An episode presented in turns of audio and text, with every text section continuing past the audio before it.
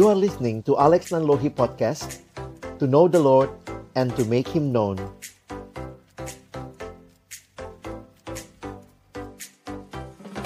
Mari kita berdoa sebelum kita bersama-sama belajar wawasan dan kebenaran firman Tuhan. Kita berdoa.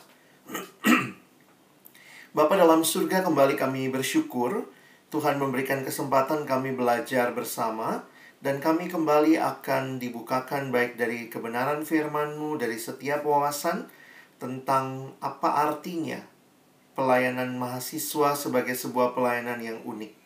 Waktu ke depan kami persembahkan dalam tangan pengasihan-Mu, Tuhan yang memimpin, baik hamba-Mu yang menyampaikan, setiap kami yang mendengar.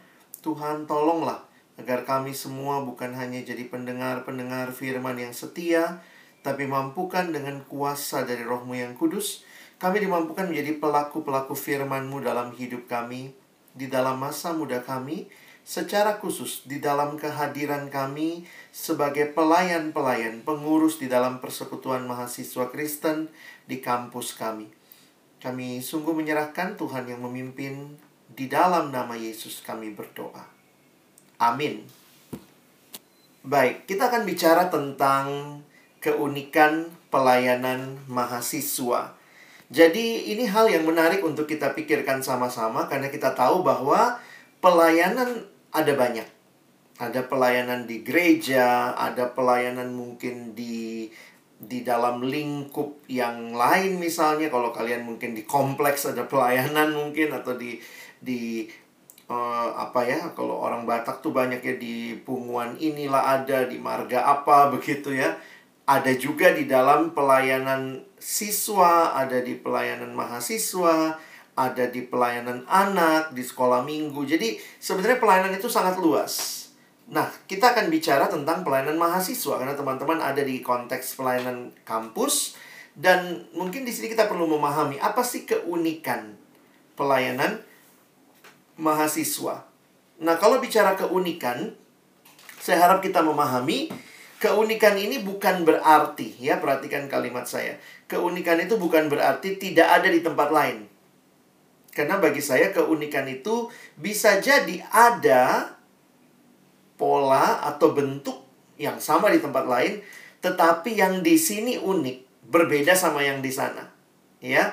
Jadi mungkin dari sini kita hanya uh, coba lihat sama-sama begitu ya. Ada hal-hal yang nanti kalian akan lihat ini ah ini mah sama gitu ya.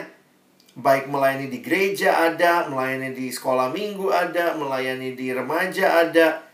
Tapi keunikannya apa? Saya pikir yang paling khas adalah mahasiswanya, ya. Jadi mahasiswanya ini jadi unik, tapi nanti kita juga perhatikan ada beberapa hal yang sama, tetapi karena ini diterapkan kepada mahasiswa, maka ada hal-hal yang mungkin perlu kita pahami lebih khusus, ya. Nah, jadi mari kita lihat sama-sama. Oke. Jadi kita bicara tentang pelayanan di mana di dalam pelayanan itu biasanya kita akan bicara visi, lalu kemudian misi, lalu kemudian kita bicara strategi.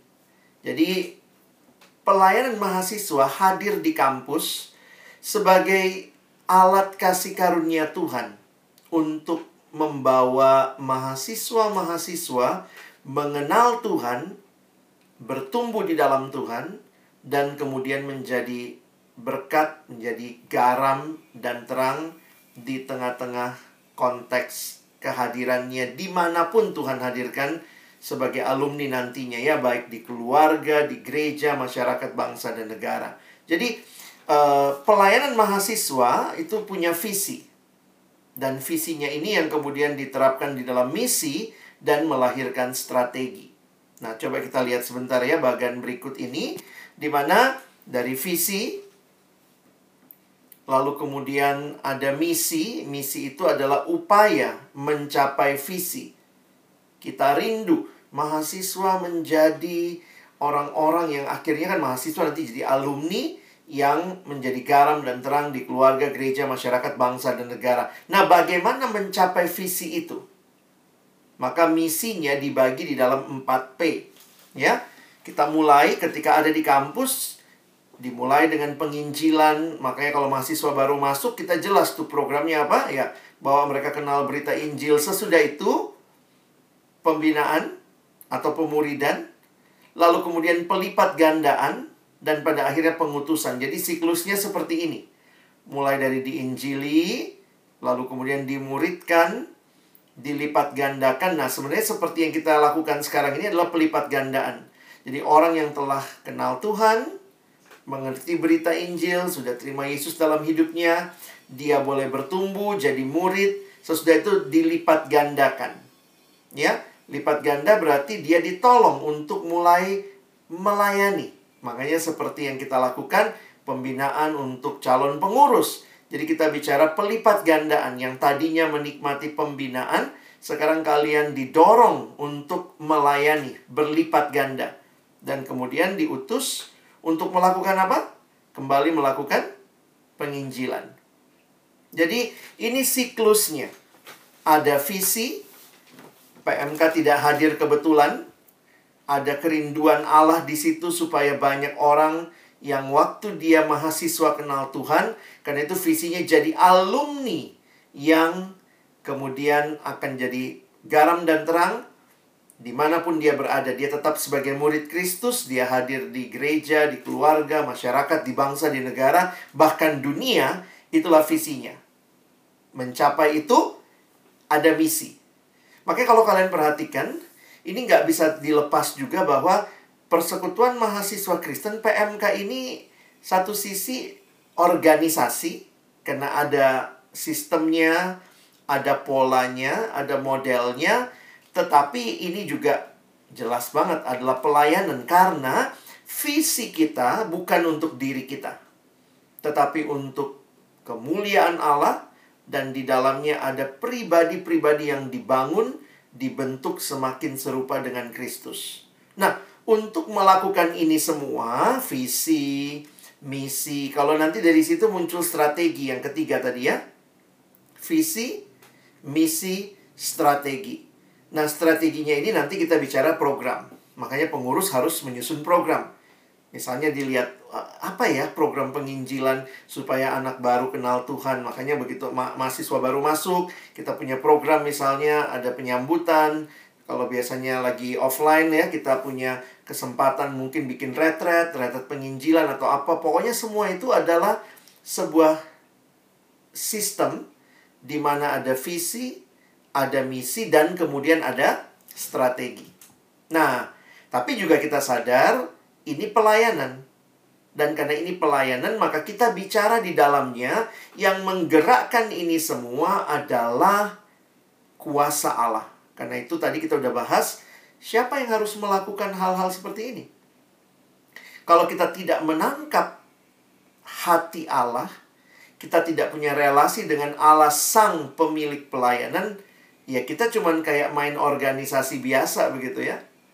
Apa bedanya kalau gitu PMK sama BEM sama Senat? Saya pikir yang paling membedakan adalah karena kita punya visi dari Allah, ini bukan sekedar visi kita, kita punya kuasa dari Allah untuk melakukan ini semua. Nah, jadi saya pikir kita perlu memahami ya, tidak kebetulan sekali lagi tidak kebetulan hadir PMK di kampus. Tapi itu adalah alat kasih karunia Tuhan untuk membangun para mahasiswa sehingga mereka jadi murid yang bisa jadi berkat di mana pun Tuhan tempatkan mereka. Nah, kalau bicara keunikan, apa sih yang dimaksud dengan keunikan? Yang dimaksud adalah semangat dan kegiatan yang menjadi ciri dan kekuatan pelayanan mahasiswa. Jadi kalau saya menggambarkan begini ya teman-teman ya, bahwa ada pelayanan mahasiswa yang unik memang yang dilayani mahasiswa, tapi apa yang menjadi semangat dan kegiatannya?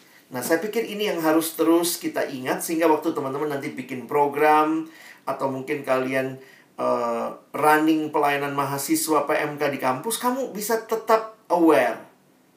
Ini loh keunikan.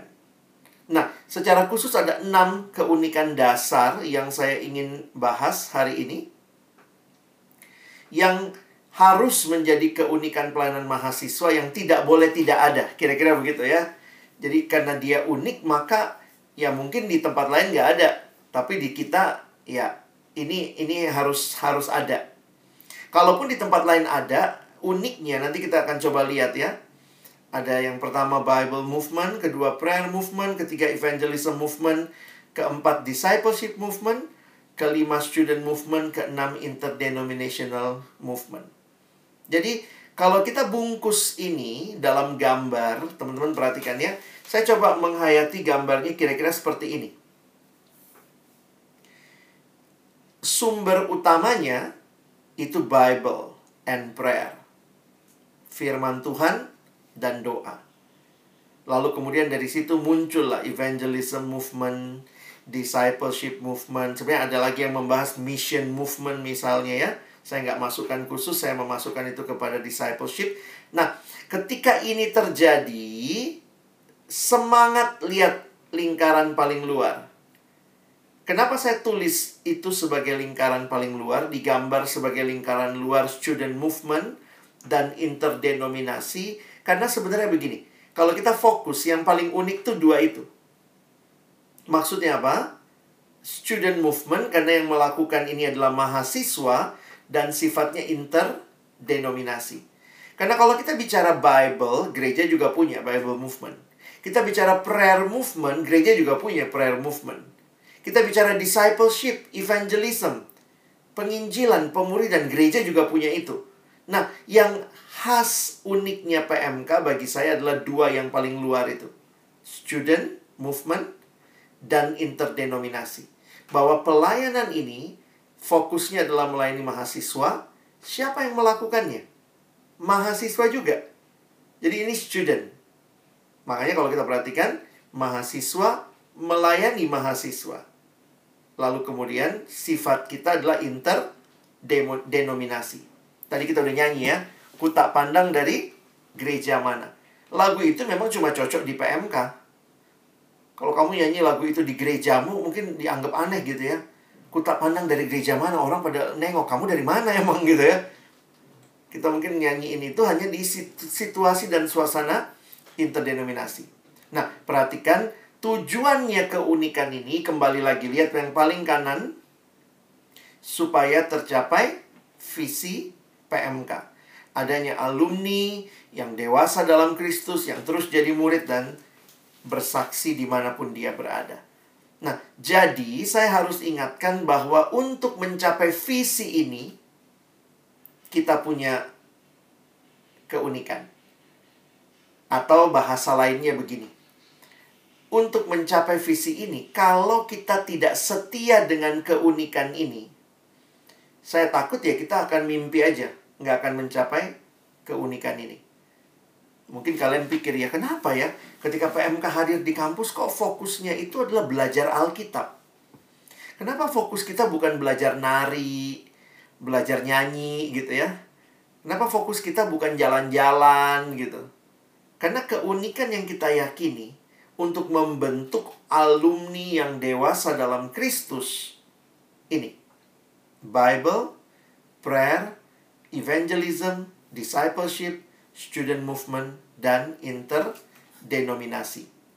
Jadi, mari terus pelihara ini. Kita perlu terus menjaga ini supaya apa? Supaya ada tuh alumni yang dewasa dalam Kristus. Oke, kita lihat satu-satu ya. Secara cepat saja uh, slide-nya nanti Abang bisa kasih, cuman uh, ini pemahamannya ya. Kita lihat dulu Kenapa PMK harus Bible Movement? Yang pertama ya, gerakan Alkitab. Saya pikir yang menarik sebenarnya begini ya. Orang di kampus itu nggak seumur hidup. Kecuali kamu jadi dosen. Atau mungkin, nah, tapi kalaupun kalian dosen kan tetap dosen bukan mahasiswa. Jadi asumsi dasarnya gini. Mahasiswa tuh nggak seumur hidup di kampus. Kira-kira tiga tahun sampai empat tahun ada di kampus dan kalau ada persekutuan di kampus apa yang jadi fokus kita? Nah, saya pikir kita harus fokus menolong mahasiswa memahami firman. Dia perlu pemahaman Bible movement bahwa ini gerakan untuk benar-benar setia membaca, merenungkan, menggali firman Tuhan, membagikan firman Tuhan. Jadi, teman-teman saya kasih contoh saja mungkin biar lebih gampang ya. Jadi kalau kita bicara gereja, gereja itu kan melayani bukan cuma mahasiswa. Kalau mahasiswa di gereja kita bilang pemuda, kita bilang remaja.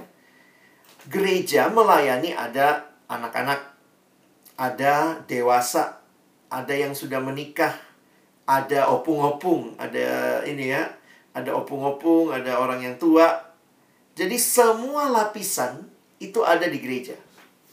Nah, karena itu jangan heran di gereja itu karena banyak hal yang bisa dilakukan, kita harus sadar juga gereja ada paduan suaranya, ada core. Semua ada core-nya, core ina, core ama, misalnya kalau yang Batak ya, ada core sektornya, ada core uh, wake-nya, semualah ada core-core-nya misalnya. Kenapa kita di PMK nggak fokus kepada core? Karena kita tahu begini, kita di mahasiswa tidak akan lama saya suka membayangkan PMK itu seperti halte. Kita bukan terminal. Gereja itu terminal. Nah, kalau misalnya halte, maka kita sadar tidak bisa semua yang ada di gereja ada di PMK. Karena itu, kita harus memilih. Nah, di dalam tradisi kita menemukanlah keunikan pelayanan mahasiswa kalau harus memilih, kita nggak milih core, kita pilih Bible Movement. Kalau core silakan kamu bisa nikmati sampai mati di gereja. Tapi Bible movement dengan kondisi PMK yang yang uh, terbatas kamu cuma lewat di PMK 3 tahun sampai 4 tahun, maka kita fokus kepada mengajarkan Alkitab. Makanya kalian lihat ya program-program kita, rapat-rapat kita, retret kita isinya apa?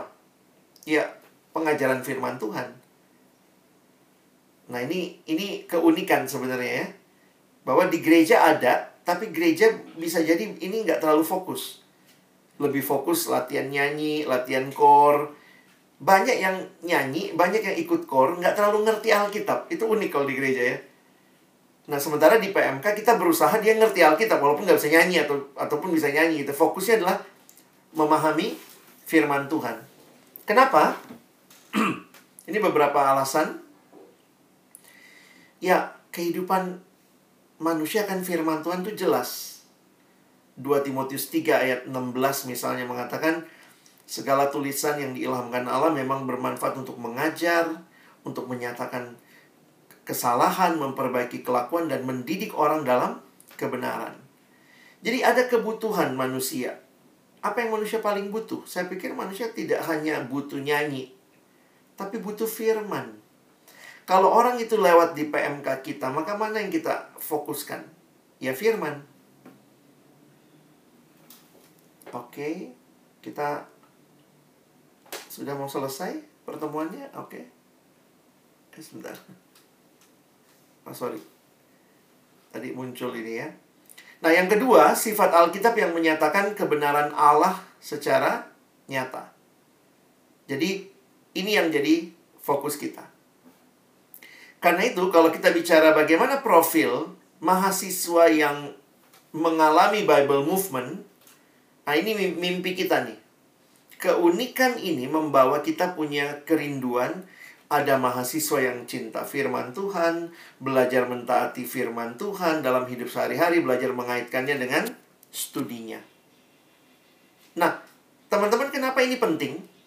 Kalau kamu tahu apa profil yang mau dibangun, dari situ nanti jadi kenapa kita kita akhirnya kita fokusnya kelompok kecil ya kenapa ya kita fokusnya kepada PJ setiap minggu ya karena ini kerinduan kita ada mahasiswa yang cinta firman belajar mentaati firman dalam hidup sehari-hari belajar mengaitkan dengan studinya jadi secara definisi bisa begini Bible movement adalah gerakan yang memiliki spirit semangat rohani untuk mempelajari dan mentaati Alkitab.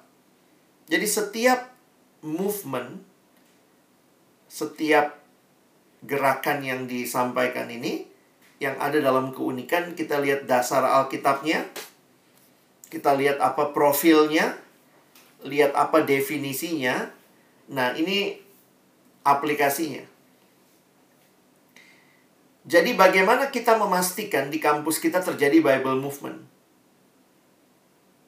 Secara pribadi, kerinduan kita kelihatan tuh orang yang baca firman, saat teduh. Makanya kalau kita perhatikan di pelayanan mahasiswa tuh ini ditekankan sekali.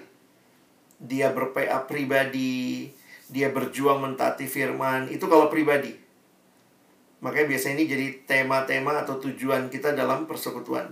Secara kelompok, nah ini, mempelajari Alkitab dalam kelompok kecil. Jadi fokus kita, jadi saya juga berapa kali perhatikan ya, apa bedanya ya kelompok kecil di kampus sama di beberapa gereja.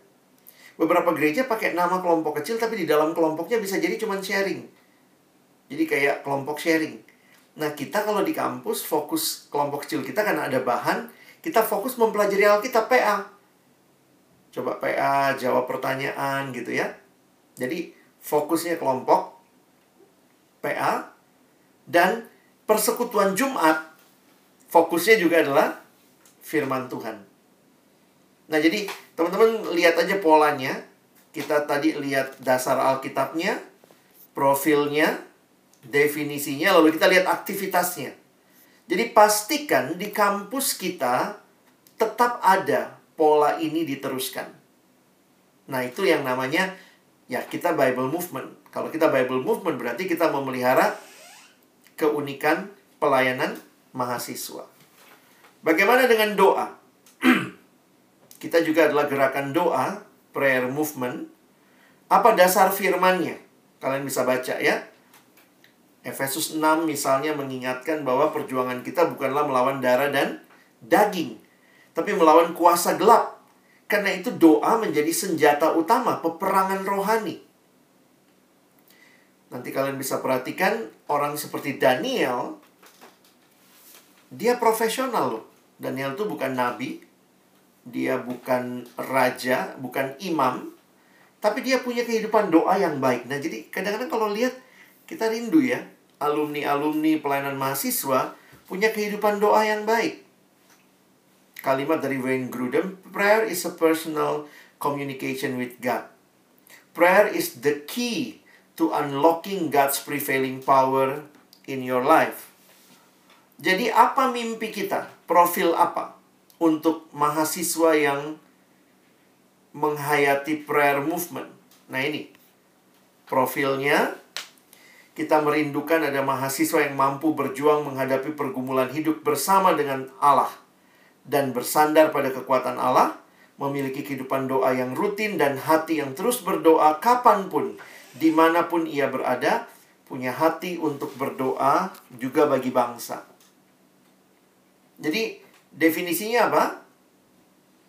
Prayer movement adalah gerakan berdoa yang memiliki semangat mengandalkan dan bersandar kepada Tuhan dalam mewujudkan visi pelayanan mahasiswa.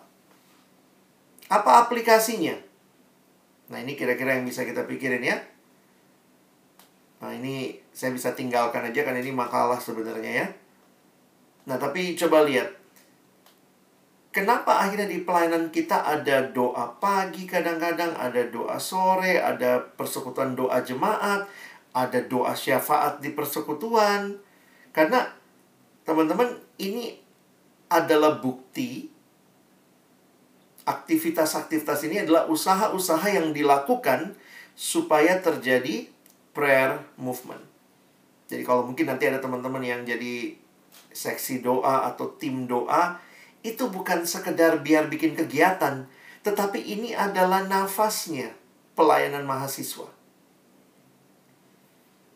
Kita adalah pengurus PMK, jadi pendoa syafaat bagi PMK-nya. Jadi sebenarnya gini ya, kalau majelis di gereja, semua acara yang dilakukan doanya itu terarah untuk gereja karena mereka majelis di gereja.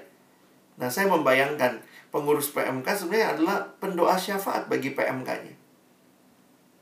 Nah, jadi secara pengurus berdoa, lalu kemudian ada persekutuan doa mungkin yang dibuat ada kesempatan doa, kadang-kadang kita dibagikan pokok doa. Saya pikir itu adalah upaya sama-sama menikmati gerakan doa. Jadi itu kerinduannya. Ini dua yang pertama. Selanjutnya, dari Bible and Prayer Movement keluarlah evangelism dan discipleship. Evangelism movement, ya seperti biasa kita mulai dasar pemikirannya, ya perintah Tuhan Yesus. Penginjilan harus dilakukan karena semua manusia berdosa. Semua manusia butuh keselamatan.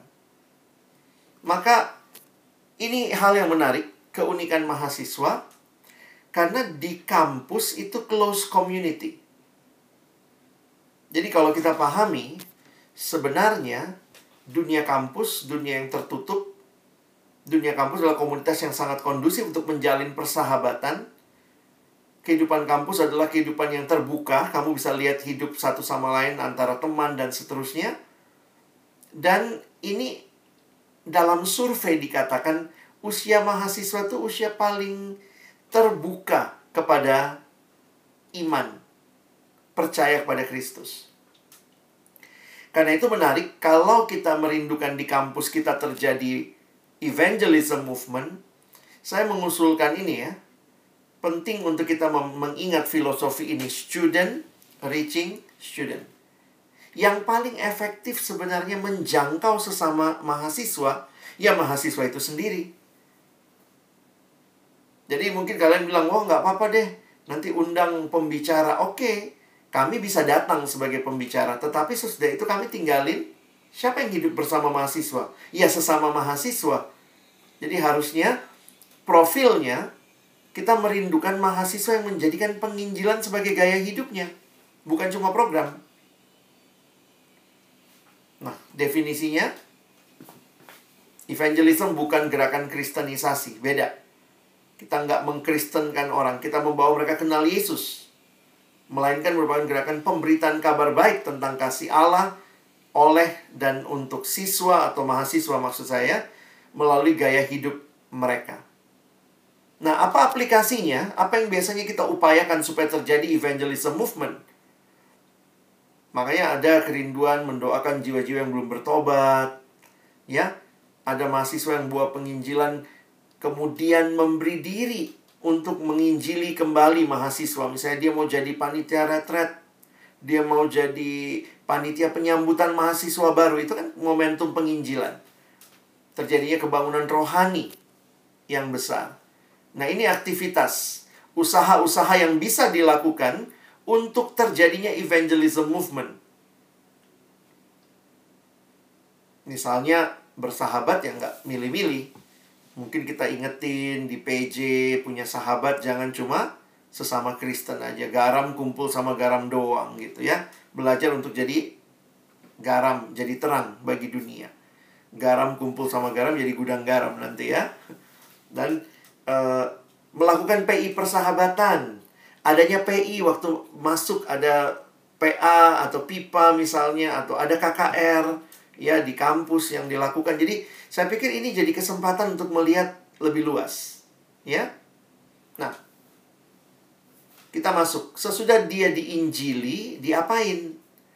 Nah, kita di kampus sudah jelas ya, habis P1, P2. Maka ditawarin ikut kelompok kecil. Dasar firmannya apa? Oh, banyak. Tuhan tidak hanya mau orang itu ikut dia, tapi untuk jadi murid. Amanat agung jelas tentang hal itu. Jadikan semua bangsa muridku.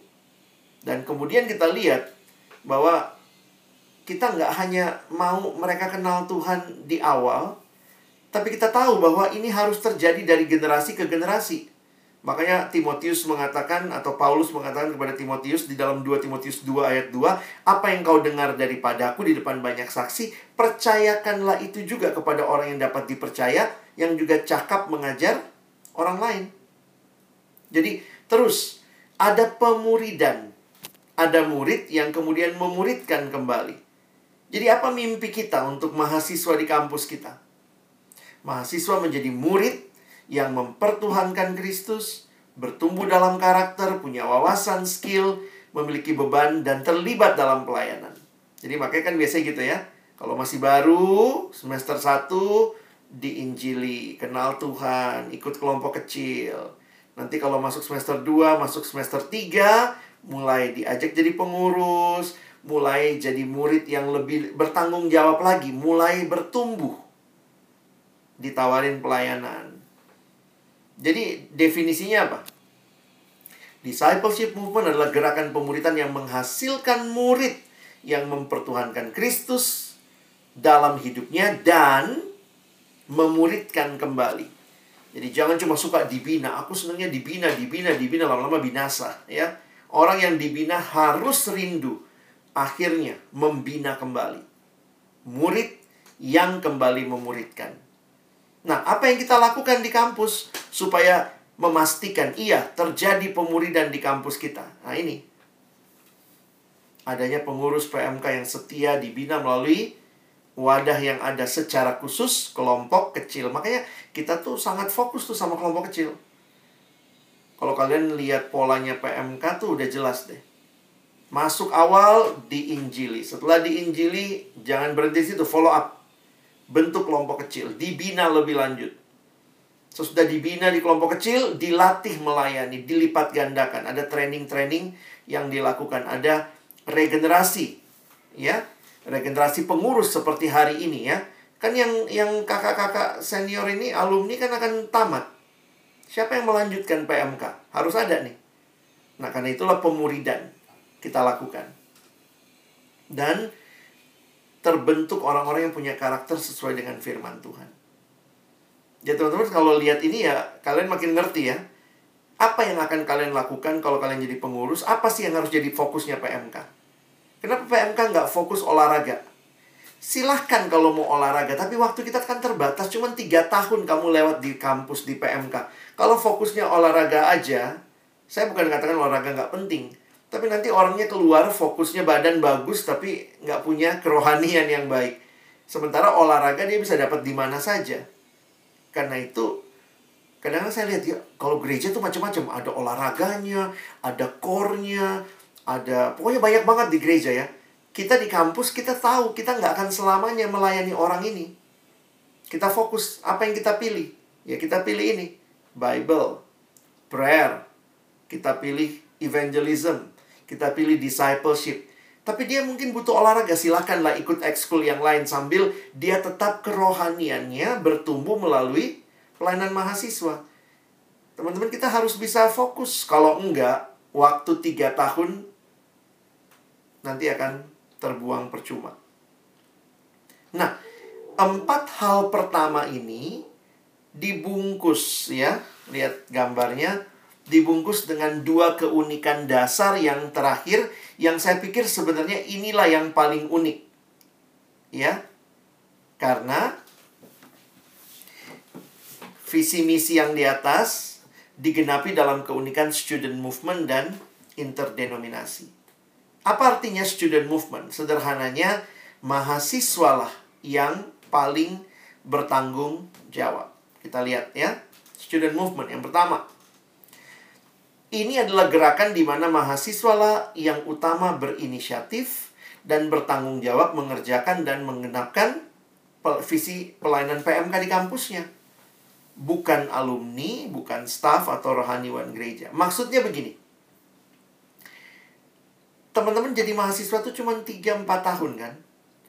Nah, PMK ini siapa yang paling bertanggung jawab? Saya pikir bukan alumni. Alumni tetap bisa bantu. Tetapi yang paling bertanggung jawab di generasi ini buat teman-temanmu adalah kamu, sesama mahasiswa. Saya nggak akan datang kalau saya nggak diundang. Karena saya dari luar kampus, kalian yang di dalam kampus. Kalian rindu misalnya anak baru perlu dengar firman. Bikin PJ, lalu undang pembicara. Siapa yang undang? Kamu yang undang. Siapa yang bikin tema? Kamu yang bikin tema. Kami cuma diundang. Jadi siapa yang paling bertanggung jawab sebenarnya untuk mengerjakan penggenapan visi pelayanan di kampus? Ya kalian. Makanya ini student movement. Gerakan oleh mahasiswa dari mahasiswa oleh mahasiswa untuk mahasiswa. Lalu di mana posisi alumni? Di mana posisi pembicara seperti saya? Nah, teman-teman mesti ingat juga ya. Hati-hati student movement bukan berarti menolak kehadiran peranan alumni atau hamba Tuhan. Oh maaf, kami student movement. Alumni mau bantu, nggak peduli, nggak boleh. Ini student. Student movement seharusnya mendorong mahasiswa untuk lebih mengandalkan Tuhan, hikmat Tuhan, dan terbuka untuk ditolong. Melalui apa? Alumni menolong, kami hamba Tuhan menolong. Karena kan kalian, jadi logikanya begini. Kamu rindu banget teman-temanmu mahasiswa baru kenal Yesus. Tapi kan tidak semua kalian bisa jadi pembicara. Maka kalian undang pembicara. Kalian bikinin tema, bikinin tujuan sasaran.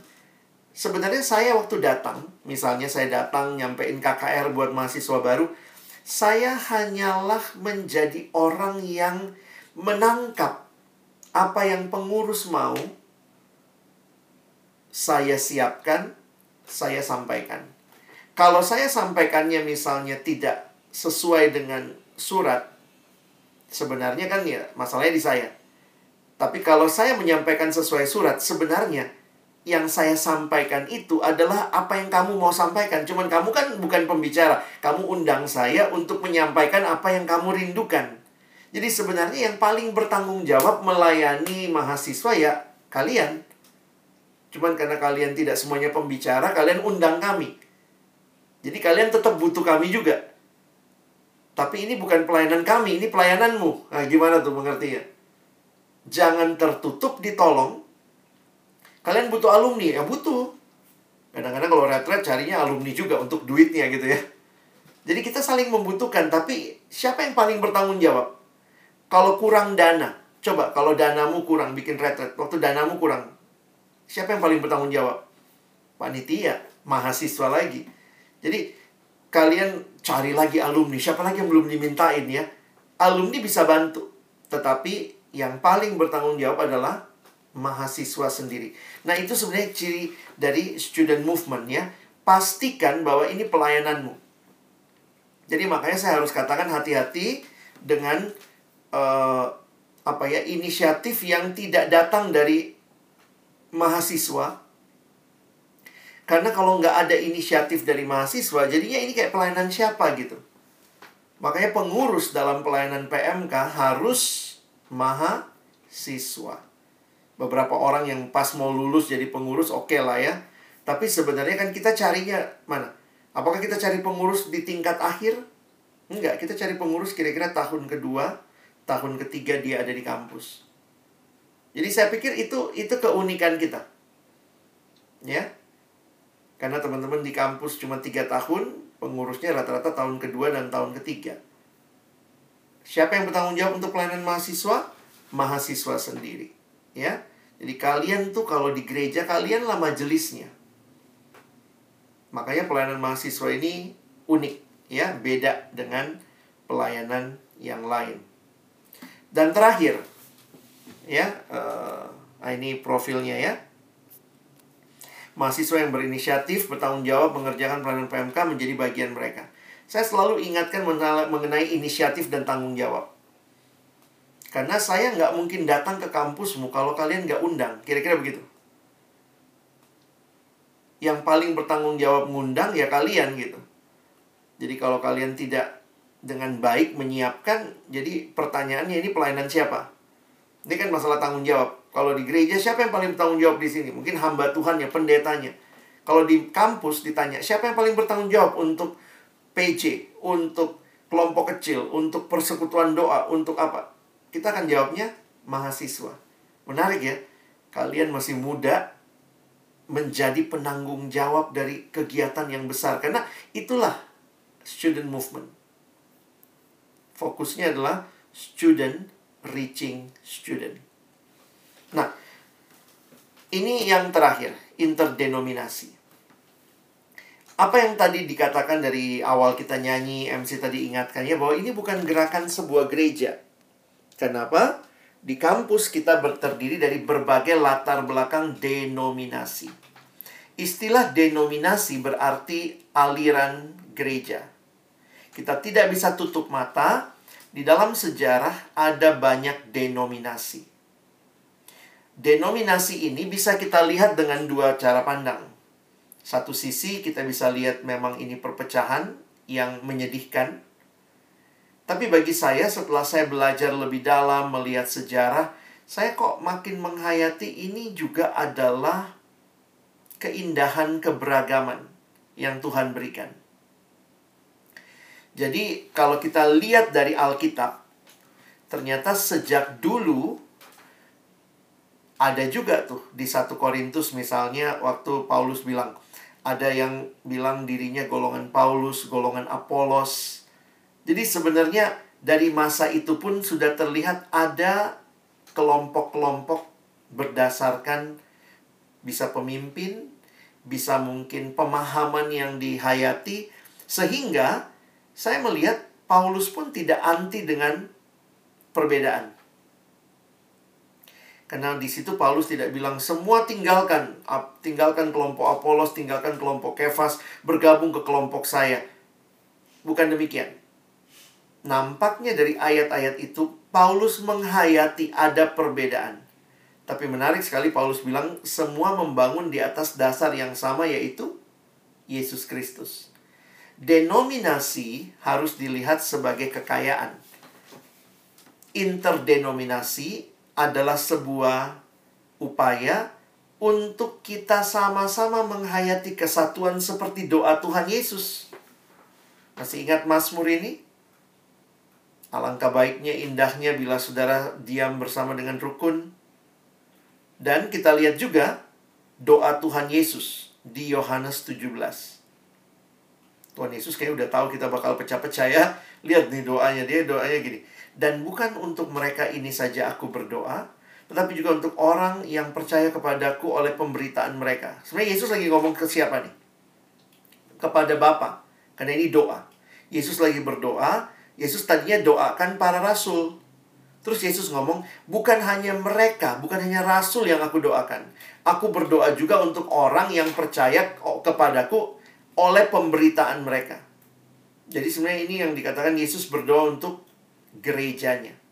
Karena gereja kita adalah orang-orang yang percaya kepada pemberitaan para rasul. Apa doanya Yesus? Wah, unik banget teman-teman ya.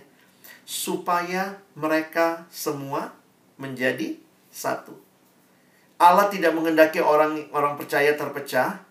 Ia merindukan umatnya yang percaya kepadanya menjadi satu. Nah, tentunya satu di sini bukanlah satu organisasi saya pikir jangan dipahami begitu ya. Karena kekristenan berbicara kesatuan bukan keseragaman. Tapi kesatuan adalah sebuah kesatuan di dalam keberagaman. Jadi kita harus sadar ya, interdenominasi mengingatkan kita kita punya denominasi. Jadi interdenominasi tidak meniadakan, nggak ada denominasi, tinggalkan denominasimu, kita bentuk denominasi baru, nggak. Interdenominasi meng, me, apa ya, mengakui ada denominasi dan ada perbedaan. Tetapi kita pun sadar ada hal-hal yang jauh lebih mendasar daripada sekadar perbedaan. Karena kita punya persamaan. Sama-sama percaya pada Yesus. Jadi kita bisa bersatu? Bisa.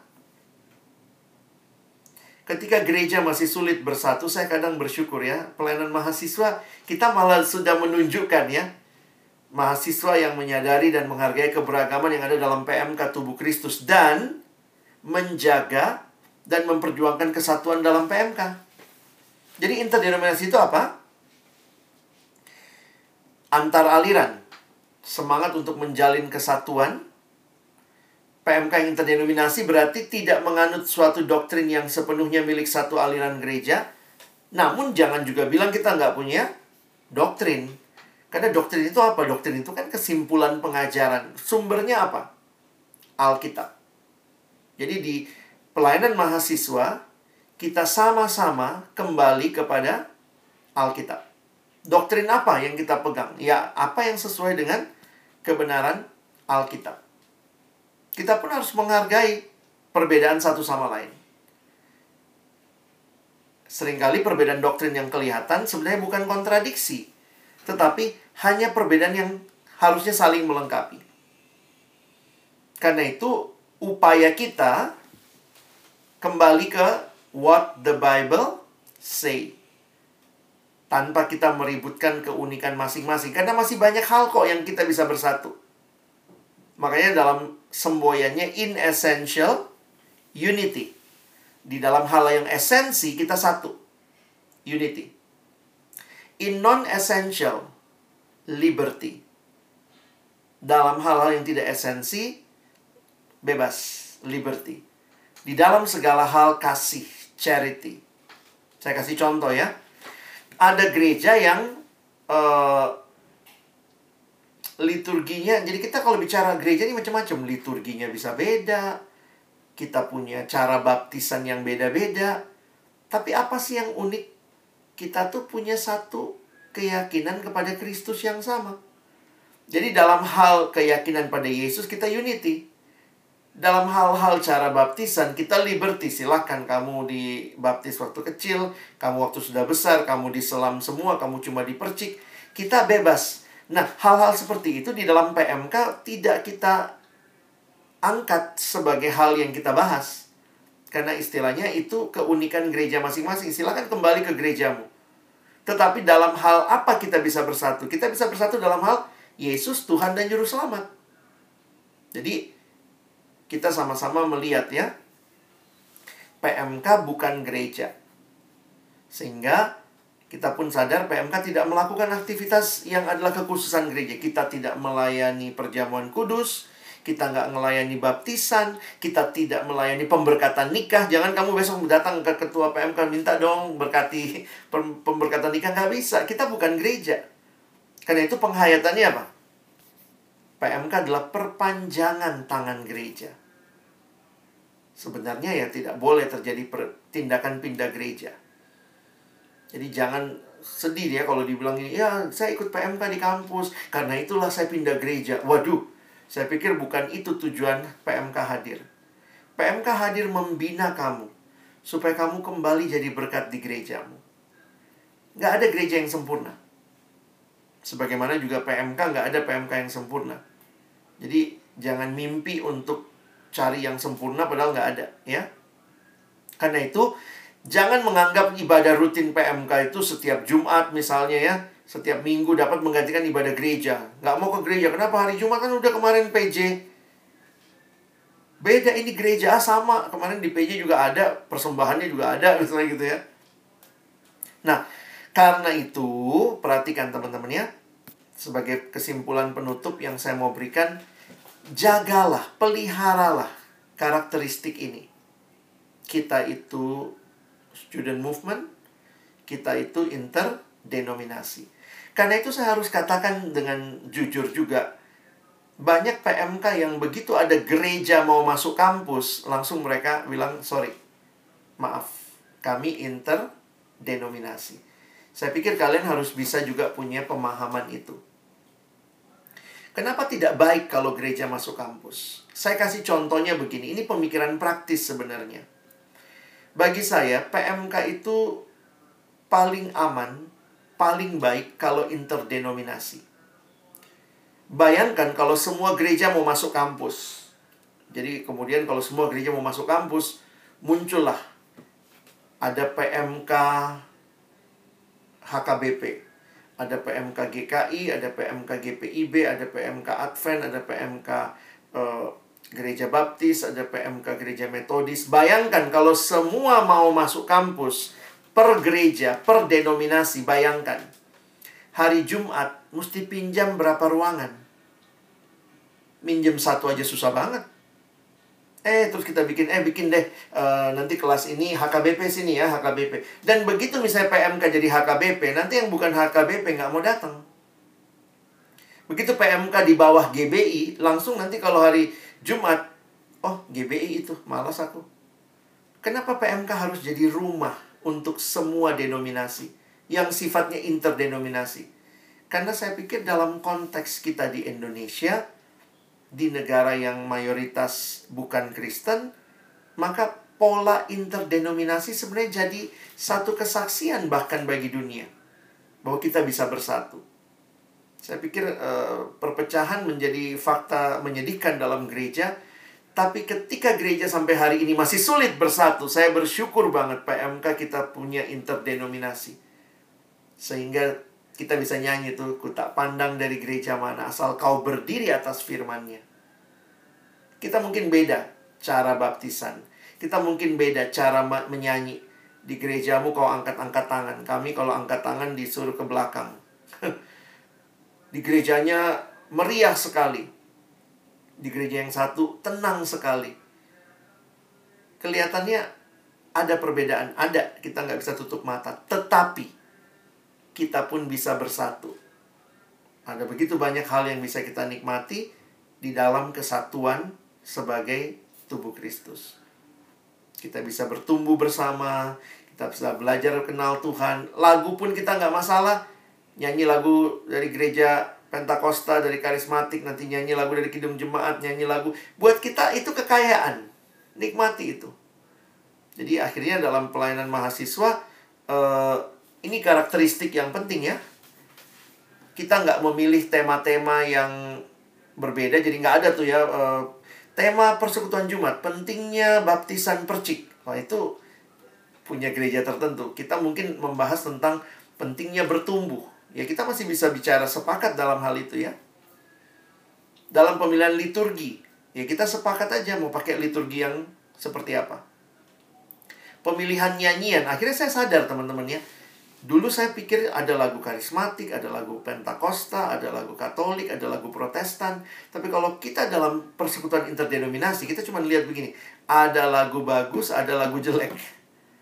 Lagu bagus ada dari Kidung Jemaat, ada ada dari karismatik ada ada dari jadi akhirnya kita nggak nggak ngeliat ih jangan jangan pakai itu itu lagu, karismatik itu ih lagu HKBP itu ih buku ND itu jangan pakai itu kita melihatnya bukan itu kita melihatnya adalah ih lagu ini bagus sesuai ajarannya dengan firman Tuhan Alkitabiah waktu kita pilih pembicara pun kita nggak mengedepankan gerejanya sebenarnya makanya saya bersyukur juga pelayanan mahasiswa kadang-kadang pembicaranya alumni pembicaranya orang-orang seperti ya kami ya dari pelayanan yang memang interdenominasi bukan gereja. Nah, ini kan karakteristik yang perlu kita jaga, kita pelihara. Pengumuman juga kalian mesti pilih ya. Pengumuman jadi jangan juga akhirnya jadi pengumuman gereja. Jadi kita cari pengumuman yang tepat. Apa yang perlu diumumkan. Jadi ini kira-kira uh, beberapa hal yang saya perlu ingatkan supaya pelayanan mahasiswa tetap bersifat interdenominasi ya. Ini kesimpulannya. Jadi ingat PMK hadir di kampus sebagai wadah interdenominasi bukan hanya untuk dirinya sendiri tapi untuk mendukung gereja Tuhan. Ketika gereja masih sulit bersatu, bersyukur ya, PMK alat pemersatu jemaat gereja di kampus itu harus terus kita tingkatkan. Dan keterlibatan kita dalam PMK sebenarnya ini berguna memupuk semangat oikumene bagi masa depan gereja. Saya suka mikir gini ya, kalau kita sekarang satu PMK, kita pengurus sama-sama dari latar belakang gereja masing-masing ya. Anggaplah misalnya kamu udah lulus 20 tahun ke depan, terus kemudian ada gereja satu kirim undangan. Ayo bikin KKR bersama. Itu kalau sekarang langsung bisa curiga. Ih, dari gereja mana itu? Siapa ini ya? Tapi begitu kamu lihat yang mengundang, wih ternyata majelisnya, wih teman PMK aku ini. Aku di PMK pernah kerja sama sama dia, walaupun kami beda gereja. Jadi akhirnya saya melihat gini ya, Tuhan pakai PMK sebagai wujud kesatuan gereja di masa depan. Jadi kiranya kita jaga, kita pelihara semua keunikan ini supaya apa? Supaya visi Allah tercapai. Jadi kiranya kalian jadi pengurus-pengurus yang mengerti betul visi PMK, misinya, program-programnya, Dan ingat keunikan-keunikan ini harusnya mewarnai perjalanannya. Kiranya Tuhan menolong kita boleh melanjutkan pelayanan PMK di kampus kita. Amin. Mari kita berdoa. Tuhan terima kasih kami belajar melalui setiap pembahas pemaparan tentang keunikan pelayanan mahasiswa. Seringkali mungkin kami tergoda melihat ada hal-hal lain yang perlu dikerjakan. Tapi kiranya hari ini dalam pembahasan kami makin menolong kami mengerucut melihat keunikan-keunikan yang harus terus ada demi mencapai visi pelayanan mahasiswa. Tuhan tolong bagi kami semua, baik adik-adik, calon pengurus, pengurus yang ada, alumni, kami bisa melihat dan akhirnya juga boleh mengerjakan bagian kami. Dengan Bible Movement, Prayer Movement, Evangelism Movement, Discipleship Movement, dan dikerjakan dengan semangat Student Movement dan Interdenominational Movement. Terima kasih kami bersyukur. Dalam nama Yesus kami berdoa. Amin.